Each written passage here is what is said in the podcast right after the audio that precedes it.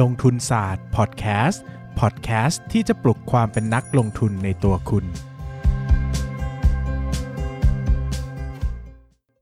สวัสดีครับ ยินดีต้อนรับเข้าสู่รายการลงทุนศาสตร์พอดแคสต์รายการที่ชวนทุกคนพัฒนาความรู้ด้านการเงินและการลงทุนไปด้วยกันนะครับ เรายังจำกันได้ว่าสัปดาห์ที่แล้วเราเล่าไปแล้วว่าเรามีปัญหาเรื่องสตูดิโอปิดนะครับเราไม่สามารถพาเกสต์คนอื่นมาชมห้องอันแสนหรูหราอลังการของผมได้ก็เลยมีนายปั้นเงินนะครับที่เข้านอกออกในนะครับอยู่ในห้องนอนผมเป็นเรื่องปกตินะครับสำหรับใครที่จะจิ้นเราทั้งสองคนนะครับ ก็เรารับออกงานคู่นะครับ ครับผม อีวงอีเวนต์จ้างคู่ได้นะครับเป็นเรื่องเงิน ได้ครับ เราไม่มีปัญหานะครับ แต่ถ้าจิ้นแล้วไม่ได้เงินก็ไม่ต้องจิ้นนะฮะเพราะว่าในปั้นเงินเขามีแฟนแล้วนะครับ แล้วก็ ครับผม หลาย ๆ คนที่ทักไปจีบนะครับ ก็จีบได้นะครับ ครอบครัวเขาจะได้ถล่มทลายลงมานะครับ ผมก็สนุกดีนะ แต่ ครับ ถ้าใครน่ารักน่ารักก็จีบได้ เฮ้ย ผมจะพิจารณาอีก เดี๋ยว ที กูจะแคปไปให้กูจะอัดตรงนี้ไปให้คน แฟ สักคน แฟน ฟัง ไม่อ่านพอดเอ้ยแฟนแฟนไม่ฟังพอดแคสต์ไงก็เลย เดี๋ยวกู พูไ จะตัดไปให้แฟนมึงฟังไงอ่ะเข้าเรื่องเลยวันนี้คุยกันด้วยเรื่องสถานงบแสดงสถานะทางการเงินหรืองบดุล อ่าใช่คือแต่ก่อนอะมันเคยชื่องบดุล อ่า ตอนที่ผมตอนที่ผมเข้าปีหนึ่งมา อ่า มันยังเรียกว่างบดุลอยู่ กี่สิบปีที่แล้วนะ โอ้ ยี่สิบป่ะ ไม่ถึงประมาณสิบเนี่ยแหละ เพราะว่ารู้สึก มันก็ ว่า แก่ เข้า เหมือนกันนะ เข้า ปั้นเนี่ย เข้าเข้ามหาลัย อายุ ตน เท่าไหร่แล้วเนี่ย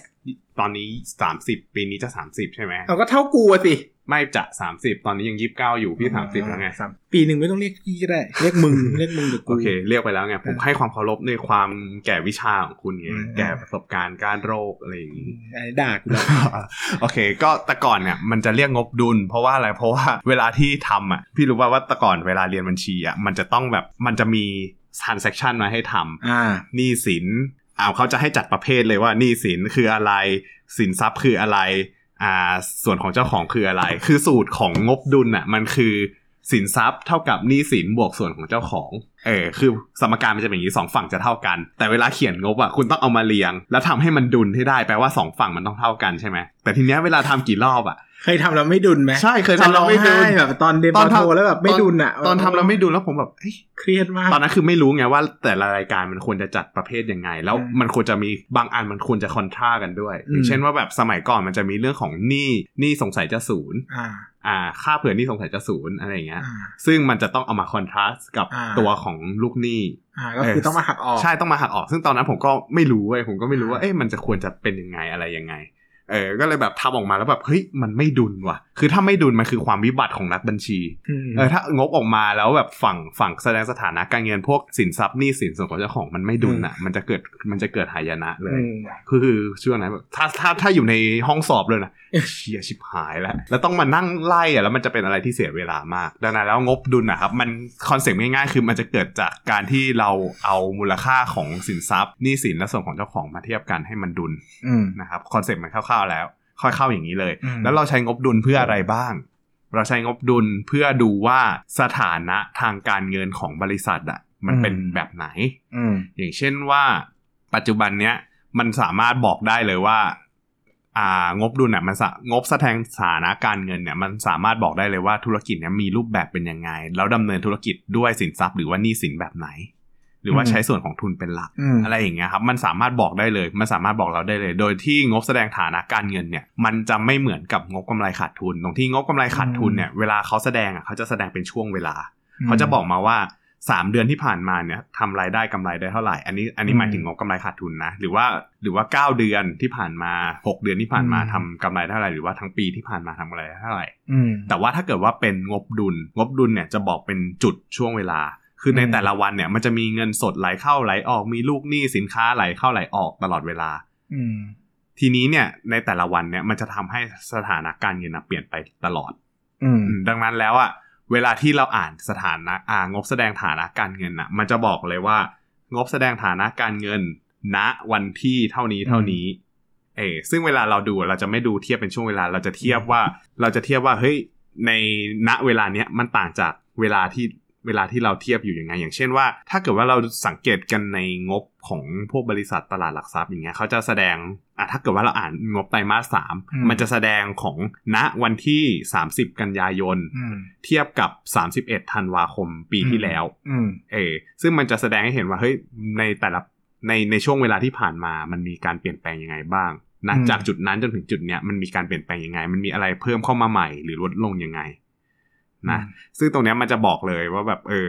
เราควรจะเข้าใจว่า ในที่ในปีที่ผ่านมามันมีการลงทุนไหมสินทรัพย์มันเพิ่มขึ้นหรือเปล่า หรือว่ามีการกู้หนี้ยืมสินมายังไงบ้างอะไรเงี้ยมันอาจจะบอกทิศทางในอนาคตได้เหมือนกันนะครับอย่างเช่นว่าแบบอ่าบางกิจการอย่างเงี้ยเขาบอกว่าช่วงที่ผ่านมาเขามีการลงทุนกับสินทรัพย์ ระยะยาวอย่าง PPE อย่างเช่นการลงทุนเครื่องจักรใหม่ การซื้อที่การสร้างโรงงานใหม่อะไรเงี้ย อืม มันก็จะไปเพิ่มในส่วนของ PE หรือว่าพวกที่ดินอาคารและอุปกรณ์ มันก็มีแนวโน้มว่าการขยายตรงเนี้ยมันจะสามารถเพิ่มเพิ่มอ่ากำไรและรายได้ในอนาคตได้ อืม แต่ว่าในขณะเดียวกันถ้าเกิดว่าไปดูที่หนี้สินบางบางกิจการอาจจะมีการกู้หนี้ยืมสินมา มันก็อาจจะกลายเป็นว่า พอกู้มาเยอะๆแล้วอ่ะมันมีหนี้สินขึ้นมาแล้ว มีอัตราดอกเบี้ยสูง แล้วมีเรื่องของต้นทุนทางการเงินเนี่ยเข้าไป อืม มันจะทำให้ต้นทุนทางการเงินเนี่ยมันจะไปวิ่งเข้าสู่งบกำไรขาดทุน แล้วก็จะทำให้ความสามารถในการทางกำไรของบริษัทอ่ะมันหายไปเหมือนกัน อืม นะครับแต่ความจริงแล้วอ่ะหลักๆเลยหรือคือเราใช้สถานะการเงินตรงเนี้ยดูดูลักษณะของธุรกิจเป็นหลักมากกว่า อืม แล้วก็ใช้สำหรับดูทิศทางในอนาคต มันจะไม่ได้เหมือนกับว่าเอ้ยดูว่าเฮ้ยที่ผ่านมามันเป็นยังไงเหมือนงบกำไรขาดทุนงบกำไรขาดทุนผมยังรู้สึกว่ามันเป็นการดูอดีตเพื่อพิจิตรอนาคต อืม ได้น้อยกว่าการที่แบบ เราจะใช้งบแสดงฐานะการเงินอะดูเพื่อดูว่าเฮ้ยปัจจุบันมีอะไรแล้วสามารถจะเป็นยังไงได้บ้าง แล้วบรรทัดไหนที่เราให้ความสำคัญมากที่สุด หรืออัตราส่วนไหนที่เราให้ความสำคัญมากที่สุด มันแล้วแต่ธุรกิจ อย่างเช่นถ้าเกิดว่าธุรกิจค้าปลีกอะไรเงี้ย พวกบรรทัดลูกหนี้ พวกบรรทัดเงินสด พวกบรรทัดอะไรก็ตามที่มันเป็นการซื้อมาขายไปอะ อืม สินค้าคงเหลืออะไรเงี้ยสำคัญ อืม บางธุรกิจอาจจะต้องดูว่าถ้าเป็นค้าปลีกเงี้ยอาจจะสำคัญที่ที่ที่พวกสินค้าคงเหลือ ถ้ามัน อืม บวมขึ้นมาอะไรผิดปกติมันอาจจะกลายเป็นว่าเฮ้ยเขาขายของไม่ได้หรือเปล่า หรือว่าถ้าเทียบเป็นเลโชว่าแบบ financial ratio ว่าอ่า inventory day อ่ะ อืม มันเพิ่มขึ้นอะไรเงี้ยมันก็อาจจะกลายเป็นว่าเฮ้ยตรงเนี้ยเขาขายของออกยากแล้ว มันจะค้างสต็อก อืม แล้วขายของมันไม่ได้ดีอย่างที่เราคิดหรือเปล่า แต่ว่า อืม ถ้าเกิดว่าเป็นพวกธุรกิจอย่างโรงไฟฟ้า อืม อะไรอย่างเงี้ย สินทรัพย์หลักๆ เขาก็จะไปลงที่พวก PPE หรือโรงงาน อืม ในการผลิตอย่างเงี้ย ก็จะไปลงที่ PPE กับสินค้าคงเหลือ เออ ซึ่งแต่ละธุรกิจเนี่ย มันก็จะให้ความสำคัญในแต่ละบรรทัดไม่เหมือนกัน แต่สิ่งสำคัญคือเราต้องจับให้ได้ว่าแต่ละธุรกิจอะสินทรัพย์อะไรสำคัญสำหรับเขาในการดำเนินงาน อืมหรื แล้ว อว่า แล้วดีอีเราว่าไง เราให้ความสำคัญกับดีอีไหม DE อ่ะก็แล้วแต่ธุรกิจเหมือนกัน อืม อย่างบางธุรกิจใช้เงินในการดำเนินธุรกิจเยอะ อย่างเช่นพวก finance อืม อะไรอย่างเงี้ยครับที่ปล่อยกู้ก็คือต้องกู้เงินมาเยอะๆ แล้วกิน อืม ส่วนต่างทางดอกเบี้ยเอา อืม หรือว่าบางธุรกิจคือมันไม่จำเป็นจะต้องใช้หนี้ในการลงทุนเยอะ อย่างเช่นพวกค้าปลีก อืม อ่าพวกค้าปลีกอาจจะแบบอาจจะดีอีสูง เพราะว่ามี อืม พวกเจ้าหนี้การค้า แต่ก็ต้องดูเหมือนกันว่าประเภทของหนี้อ่ะมันเป็นยังไง อืม หรือว่าบางธุรกิจก็อาจจะต้องมีการลงทุนระยะยาว อืม อาจจะมีหนี้สินเพิ่มมาอย่างโรงไฟฟ้าก็จะมีหนี้สินเยอะ เพราะว่าต้องกู้มาลงทุนเยอะ อืม อะไรอย่างเงี้ยครับ ก็ถ้า DE อ่ะมันก็ต้องก็ต้องหาจุดที่เหมาะสมเหมือนกันว่า คือในแต่ละบริษัทอ่ะเขาจะแจ้งมาแหละว่าเอ้ย DE ที่เหมาะสมของเขามันควรจะเป็นเท่าไหร่ อืม ซึ่งเราเอาสามารถเอา DE ที่เหมาะสมตรงนั้นน่ะก็คือเป็นเป็นสิ่งที่แบงก์บอกมาว่าแบบคุณห้ามเกินตรงนี้นะ เราสามารถ อืม เอามาเทียบกับ DE ปัจจุบันได้ว่าเฮ้ยอนาคตเขาสามารถใช้รูมตรงเนี้ยกู้หนี้มาแล้วก็พัฒนาการลงทุนแล้วก็สร้างกำไรให้เราได้ในอนาคตหรือเปล่า แปลว่าเราดูเมื่อกี้อย่างที่บอกว่าดูปัจจุบันเป็นหลักเน อื อะ ม แล้วเคยเราเรามีการย้อนไปดูงบดุลในอดีตไหม ก็มีเหมือนกันนะ เป็นเชิงเปรียบเทียบกับปัจจุบันหรือเป ใช่ ล่า ใช่เป็นเป็นเชิงเปรียบเทียบกับปัจจุบัน เพื่อดูว่าปัจจุบัน ปัจจุบันคือบางทีอ่ะรูปแบบการดำเนินธุรกิจอ่ะมัน อืม มันสามารถบ่งบอกได้ อืม ว่าแบบเฮ้ยจากปัจจุบันกับเมื่อก่อนอ่ะมันเปลี่ยนแปลงจริงๆ อย่างเช่น อืม การเปลี่ยนผู้บริหาร อืม ผู้บริหารอย่างเงี้ยสมมุติว่าเขาบอกว่าเฮ้ยเดิมทีเขาอยากอยากจะเน้นทิศทางของธุรกิจให้เป็นไปในทางสัดส่วนหนึ่ง แต่ทีเนี้ยรูปแบบของ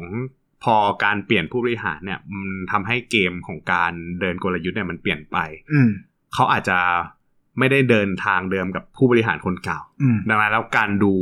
ดูงบการเงินย้อนหลังเนี่ยมันสามารถทำให้เราเห็นได้ชัดว่าเฮ้ยคนก่อนกับคนปัจจุบันเนี่ยมาเดินต่างกันจริงๆยังไงบ้าง อืม อันนี้คือเป็นหนึ่งในแนวทางในการเทียบนะ แต่ความจริงแล้วมันสามารถดูได้เยอะเลยว่าแบบบางธุรกิจมันก็เปลี่ยนรูปแบบในการดำเนินธุรกิจไปเลยในหรือว่าเน้นสัดส่วนอะไรมากขึ้นอ่ะถ้าสมมุติว่าเราไปดูพวกอย่างปตทโออาอะไรอย่างเงี้ย ที่แบบแต่ก่อนมีพวก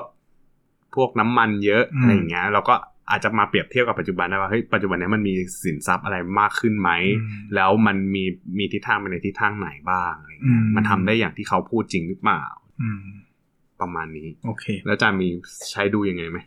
ไม่บอกไม่บอก เฮ้ย อ่ะถ้าตาคุณผมก็ต้องถาม อ๋อ คุณสิผม โอ จะมา เค ถามตัวเองทำไมล่ะใช่ไหมผมก็เออมีอะไรก็ถามคุณเป็นหลัก เอาแล้วก็ดูมีอีกอันหนึงก็คือดูเรื่องกำไรสะสะสมที่อยู่ อืม ในพวกอ่าส่วนของเจ้าของด้วย ดูว่า อืม กำไรสะสมเขาจัดแจงยังไง ปีที่แล้วมีการจ่ายปันผลไหม ม หรือว่าที่ผ่านมาตั้งใจจะจ่ายปันผลเท่าไหร่อะไรเงี้ย อืม มันก็สามารถเอามาเดาทิศทางในอนาคตได้ว่า อืม เขาจะเอาเงินตรงนี้ไปลงทุนซ้ำเพื่ออ ม เพื่อต่อยอดธุรกิจ หรือว่าจะจ่ายให้นักลงทุน ม อันนั้นมันมาสำหรับดูว่าบางคนอ่ะอยากได้เงินปันผลไง ม ก็ต้องดูว่าเฮ้ยถ้ามีกำไรสะสมเยอะๆก็มีโอกาสว่าเขาจะจ่ายปันผลให้เราได้เหมือนกัน อืม แต่ว่าถ้าเกิดว่าบางคนไม่ได้ชอบปันผลเยอะขนาดนั้นน่ะ ก็อาจจะดูว่าเฮ้ยกำไรสะสมเนี่ยมันสามารถเอาไปลงทุนต่อได้แค่ไหนบ้าง อืม อะไรประมาณนี้ครับ อ่ะนะครับสำหรับวันนี้ก็น่าจะได้ใจความประมาณหนึ่งเลยนะครับ ก็หวังว่าทุกคนจะชอบนะครับ อืม แล้วก็ได้ประโยชน์ไปจากเรื่องของการวิเคราะห์ งบ งบดุ ดุ ล ลสำหรับวันนี้นะครับ ส่วนใครที่ยังสนใจอาทิตย์หน้าเรากลับมางบกระแสเงินสดกันอีก ครับ เอพิโซดหนึ่งนะครับสำหรับวันนี้ก็ขอบคุณทุกคนมากครับ สวัสดีครับ สวัสดีครับ อย่าลืมกดติดตามลงทุนศาสตร์ในช่องทางพอดแคสต์เพลเยอร์ที่คุณใช้ แล้วกลับมาปลุกความเป็นนักลงทุนกันใหม่ในลงทุนศาสตร์พอดแคสต์